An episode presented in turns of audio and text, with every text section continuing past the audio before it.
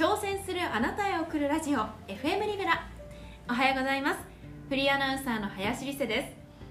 この番組は企業やスタートアップ地方企業について楽しく語っていくポッドキャストです。駆け出し起業家の杉さん外資系エリートバイリンガル起業家のキヨさんと3人でお届けします。えー、おはようございます、えー日本一暑い町の駆け出し起業家の杉です。よろしくお願いします、おはようございます。外資系エリートバイリンガル起業家のキヨです。よろしくお願いします。えーこの番組ですが、えー都内に限らず地方でも起業を目指したい方独立やフリーランスに興味がある方に向けてえー私自身が駆け出し起業家ということもございますのでえーよりリアルでより等身大の目線で役に立つ情報をお届けしていきたいと、えーそんな番組でございます。本日もよろしくお願いしお願いますします。今日のテーマはですね、はいはい。サービスの値段どうやって決めるの、ということなんですけど。素晴らしい。いやいいテーマだといいテーマ思いますいいテーマですかね、つい先日もあのとある知り合いの方で、まあ、デザインやってる方なんですまだまだ自分でこうやっていこうかみたいな。ロゴを作って話をさせた時、え価格ってどうやって決めればいいんですかみたいな。あ実際にうん。質問が、やっぱりここ難しいなと思ってて。まあ自分でやってる方だともちろん自分のね能力とかうん。っていうのもあると思うし市場価格っていうのもあうんると思うし、うんうんでた例えばそれが、ね、あのリベラルまで行くとじゃあアパレルやりますってなった時に T シャツっていうの仕入れ値段があったりとかもするし、うんうんそこにかかるコストっていろんなものがある、それも含めてのプライシングだとうんうん思うし、ここの決め方って結構難しいなって。難しい。高ければいいってもんじゃないし、うん。だからといって安ければね自分苦しめることになるし、うんうんうん。まあなんかいろいろこの辺も、まあ、フリーランスのリストもいるしうん。うん企業もいるし、うん。この辺こう話していければなと思ってはい。いるんですけど、これどうやって決めていくのがいいんですかね？どうやって決めていくなんか例えばねじゃあ洋服1枚で T シャツ1枚売りますってなった時にはそこに関わる原価っていうのがあると思うんですよね。ここにそこに、まあ、T シャツ1枚の価格、うん。仕入れ値もそうだし、うん。例えば刺繍代もそうだし例えばタグ もそうだしってなってきてそこからあじゃあ原価はこれだねって決まりました。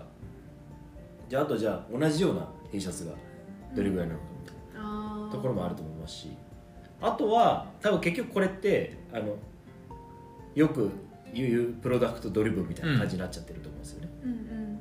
プラストゥールも説明した方がいいああプロダクトドリブンいわゆる商品マターっていうんですか？なんていうんですかね、こえ自分たちマターになっちゃってるんですよ。うん。僕これ作りました。で仕入れこれぐらいだから、まあ、これぐらい。で他社がこれぐらいだからじゃあこれで売ろうってなってきた時にお客さんの声とか反応もき決めないで決めちゃってる。ああそうですね。その間に一個も入ってないですもんね。決めちゃってるんで。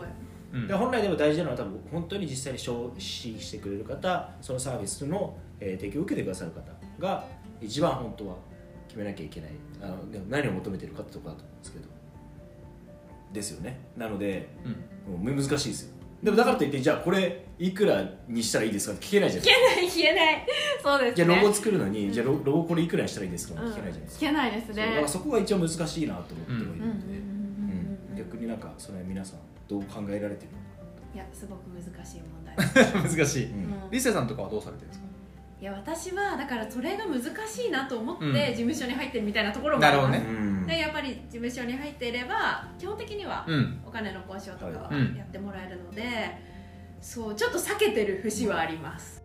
そこ難しいなって思うところの一つにその自分がやるの難しいなって思うのはその新潟にいたんですけど、うんうん。新潟でフリーとしてもう完全にフリー事務所にも入らずにうん。一人でやってらっしゃる先輩がいて、なんかその人もまあそのやりたい仕事だしそんなにうん。報酬に関して、うん。まあその経験にもなるから高い値段じゃなくてもやれるって思ってうん。活動してたらしいんですけどそれによってその後から入ってくるうん。フリーアナウンサーたちの価格崩壊が起きてしまうってはいはいいうことに、いやそれですよね。そう途中で気づいたみたいで。うんで、まあ、その方はもしかしたら結婚されてたからその旦那さんのお給料で十分生活できるから、うん。自分はそんなに報酬を求めてなかったのか、ちょっと分かんないですけどバックグラウンドは。でもその価格を下げるっていうことが後々の人たちにどんな影響を与えるのかっていうのを感じてから、すごくちゃんと交渉するようになったっておっしゃってて、へーいやなるほどなと思って、だそれは私ちょっとできない。あ交渉？自分ちょっとうまくできないかも。って思って事務所に任せてます。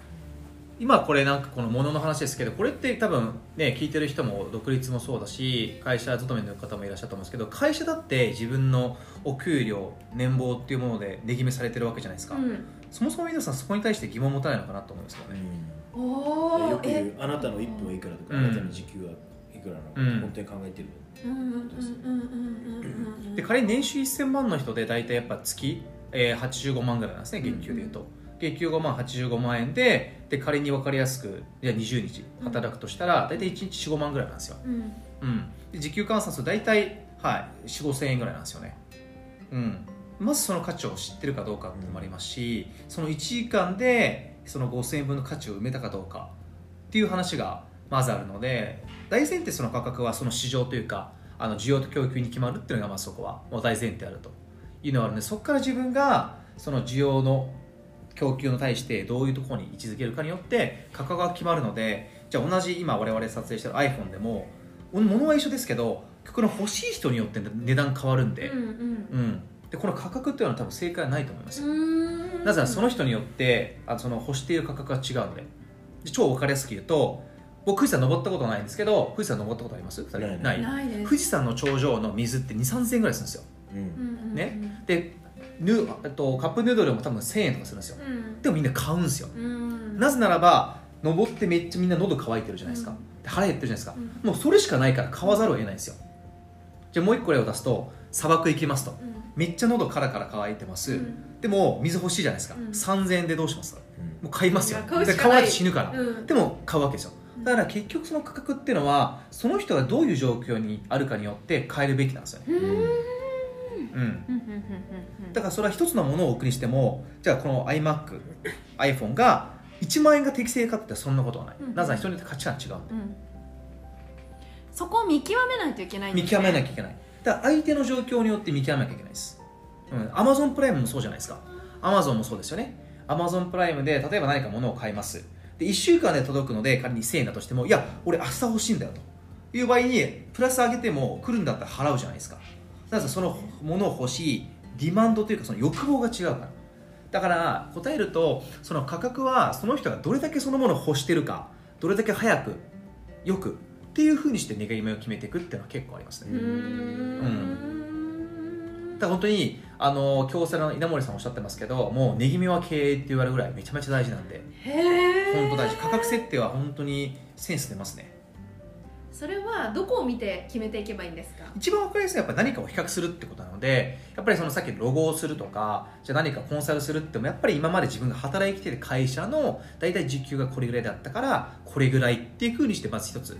自分の時給が3000円だから3000円っていう人も多い。ですね一番分かりやすいのがあとはネットでも何でもいいですけど自分で検索をして同じようなサービス商品を提供している人の価格を見てじゃあ同じぐらいで出そうかっていうのもあったりはすると、うん、でもそうなってしまうと結局価格勝負になっちゃうんでそうですね。そう。そうなってしまうと最終的に安く買い叩かれて終わってしまうってあるから、うん。なので一つコツはちょっと価格を高めに設定するっていうのが大事ですね、えー、うん。でもそれだと売れないんじゃないですか？でそこは売れないと思ってるそれ解釈ですよね。うん。聞いてないじゃないですか。じゃあリセさんのじゃあフリーあのアナウンサーので1時間お時間をいただいてお願いしますと。で3000円で今まで時給だった時に5000円でやった時に高いと思うじゃないですか。うんうん。でもそれって高いと思ってたらリセさんの解釈で僕に聞いてないですよね。でもし僕に5000円ですけどいや僕はリセさんだったら全然5000円でもいいと思う。それ適正価格なんですよ。うーんそうだからみんな日本人は大前提価格を下げる傾向にあるし一緒です自分のお給料も基本は交渉しないですよね。でも外資系だとめっちゃ交渉するんですよ、へえ、うんいや自分はもっとバリュー出してるんだ、であえて自分はもっと給料上げてくれ時給上げてくれって交渉してノーなぜノーなんだった、なぜならばこう逆にどうやったら上がるんだ？ここをもっとこうしてるもっと成績出せスキル上げろって明確に言われた方が自分が伸ばせると分かるんですよ。そっちの方がいい。そう。だからこのネギメも一緒で例えばじゃあこのペットボトルがじゃあ1000円で売りますと。うん。いや高いです。いくらが妥当だと思いますか？100円です。なぜならばこうこうこう。逆にこのペットボトルが1000円でも買ってもらえるシチュエーションうん。理由は何ですかって聞くとどんどんどんどんその人がどういう時だったら1000円でも買うか分かりますよね。うんうんって聞いていくと最適な価格が分かってきます、うん、だこれ価格はね日本人ここ交渉弱いんですけど弱い。費用コツはちょっと高めに設定するって大事ですね。でその差分を知るってことが大事です。じゃあ逆に、そのもうペットボトルこのペットボトル1000円で売るって決めちゃいました、で売る場所を変えていきましょうっていう、うん。そういう戦略とかもそれはありんますね、ううん。売り方見せ方、うんうんうんあとだから量と質を上げていくのか、うん。売る場所を変えるのか、うん。うんと同じ水でもやっぱり富士山って高く売れるじゃないですか、うんうん。でもコンビニだと同じですよね、うん。うん、だから同じものでもどこに売るのかどこで売るのか誰に売るのかで全然変わります、へえ、まあ、安く設定したら上げられないです上げれない。価格は一体下げちゃうと上げれないんですよ。それがもうフェアバリューというか適正価格になっちゃうんで僕は企業当初で言うと僕はそのコンサルティングっていうある意味無形商材。僕の知識経験でお客様に価値を提供してるじゃないですか。で例えばじゃあ僕が最初に時給1万円ですって言った時に適正と思ってくれる人もいるし高いっていう人もいます。じゃあ高い人は逆にいくらだったら適正だと思いますか、うん。じゃあ5000円です。なぜ5000円なんですか？で大体聞くといや同じような人がいろんな市場にいて大体5000円でしたっていうところがあるんですね。逆に1万円でも妥当だと思います。なぜならば清田さんは人にないような知見を持っているし清田さんしか持っていないスキル経験がある。なので1万円でも払います。うん。結構いろんなケースなんですよ。うんうんうん。今金額はか参考ですけど。っうん。ていうふうにしてどんどんどん自分がいくらだったら適正なのかっていうのをしっかり見極めていく、じゃああれですね。世に出してみてお客さんの反応を見て、うん。調整していくっていうのが、う。んまあ、最終的にはですね。いい方そうそういうことだ。そっか。それでまあ値段っていうのは上げられないからちょっと高めに設定して、うんうんうん。まあ、そのバリューを出すようにして、まあ、それがちょっと高すぎるってなったらちょっと調整していくっていう感じなんですかね。うーん。へー。だって同じ飛行機でもやっぱりじゃああのねプレミアムとビジネスファーストって同じものに乗ってるけど金額違うじゃないですか。そうですね、うん。そりゃそうだ。そう。それやっぱりそのファーストクラスビジネスクラスねプレミアムってそれぞれ違った、うん。まあ前過ぎには言ったんですけど意味と機能と意味を売ってるわけなので。意味、そう意味と機能ですね。うん。携帯で言うと電話できるっていう機能とか、あとはメールできるっていう機能。うん。でもここに意味が入ってくると iPhone 持ってる自分かっこいいとか、おおしゃれとかまあ、そういうふうになってくるのでよりちょっとこれは細かく話になっちゃうんですけど機能よりも意味をどこまで売っていけるかは大事ですね。清田さんにコンサルしてもらってる杉山さんリセさんと一緒に話しているっていう話すだけだと機能変わんないですよ。だけど杉山さんがリセさんと話すことによって自分がすごくテンション上がるワクワクする嬉しいっていう意味をどこまでこう作っていけるかで全然か変わるんですよ。ね、そっか、うん、意味をつけていくと値段も上げられるんですね。れる上げれる、うん。ねうわ難しい 難しい。言葉で言うのは簡そう単だけど。難しいけどそう。で機能で勝負してもダメなんですよね。機能だと価格競争に価なっちゃう。格競争になっちゃう、うん、そうある意味だからこれも前すぎにあの紹介した本にも書いてあったんですけど、まあ、車だって全て乗り物一緒じゃないですか。でもじゃあ普通のマーチとかプリウスでも十分走りますよね。うん。でもそこにじゃあポルシェとかベンツとかうん。フェラーリなんでもいいですけど、うん。走るという機能は一緒だけど、うん。そこに乗ってる自分かっこいい周りから見られている自分ワクワクするそこに意味入ってくると同じ移動するっていう手段ではありますけど彼らはそれを機能というよりもそう意味に捉えてるから、意味を買ってんすようん、はあ。はあはあはで意味をどこだどこだけこう伝えていけるのかそれをどうストーリー伝えていけるかは大事。だからじゃああと1個だけ説明すると例えばこれも有名な話でじゃあ僕んちのそばうどんそば屋やってますとこれ1杯じゃあ600円のうどんです。っていうのとこのうどん1杯1万円です。なぜならばこの器というのは実はどういったところで作られていておじいちゃんおばあちゃんがゼロからちゃんと手作りでコツコツ作った器です。その器で作ったうどんを出します？1万円ですって言ったら全然違うんですよ思うんですけど、うんうんうん。うん、っていうふうにそこに意味をつけていくとすごく大事。だからありますよね。どこどこか忘れましたけど1杯10万円のコーヒーとか、うんあとは東京のパレスホテルかどこだっけな、えっと、シェラトンか忘れちゃいましたけどシェラトンじゃない。どっかブランドあるんですけど1杯100万円のカクテルありますからね。うえ100あ万そう円のカクテル、うん。それは味は一緒なんですよ。でも100万円のシャンパンを買ってる自分すごい。見られたいっていうところとかその記念写真撮れる。そこしかない。でいろんな意味が入ってくる買うんですよ。はあ、だからそれはそのホテルで売ってるっていう、うん、いや一般的にバーで売ったら買わないじゃないですか、うん。でもそのホテルに来るのが一般的に富裕層なわけでそこで出したら売れると。それ欲しい人がいるのでそれ出してるわけですよ。面白いへえ。そうそうそういや本当に最初の方に言ってた価格に正解はない。正解はないですよ、うん。うん、どこで誰にどうやって売るか。で全然値決め変わるんで。はあ。いやでも今日すごくその値段の決め方っていうのがクリアにうん。見えてきました、うん。ぼんやりしてたしなんかちょっとアンタッチャブルな、うん。うんね。気持ちがあったけれども、うんうん。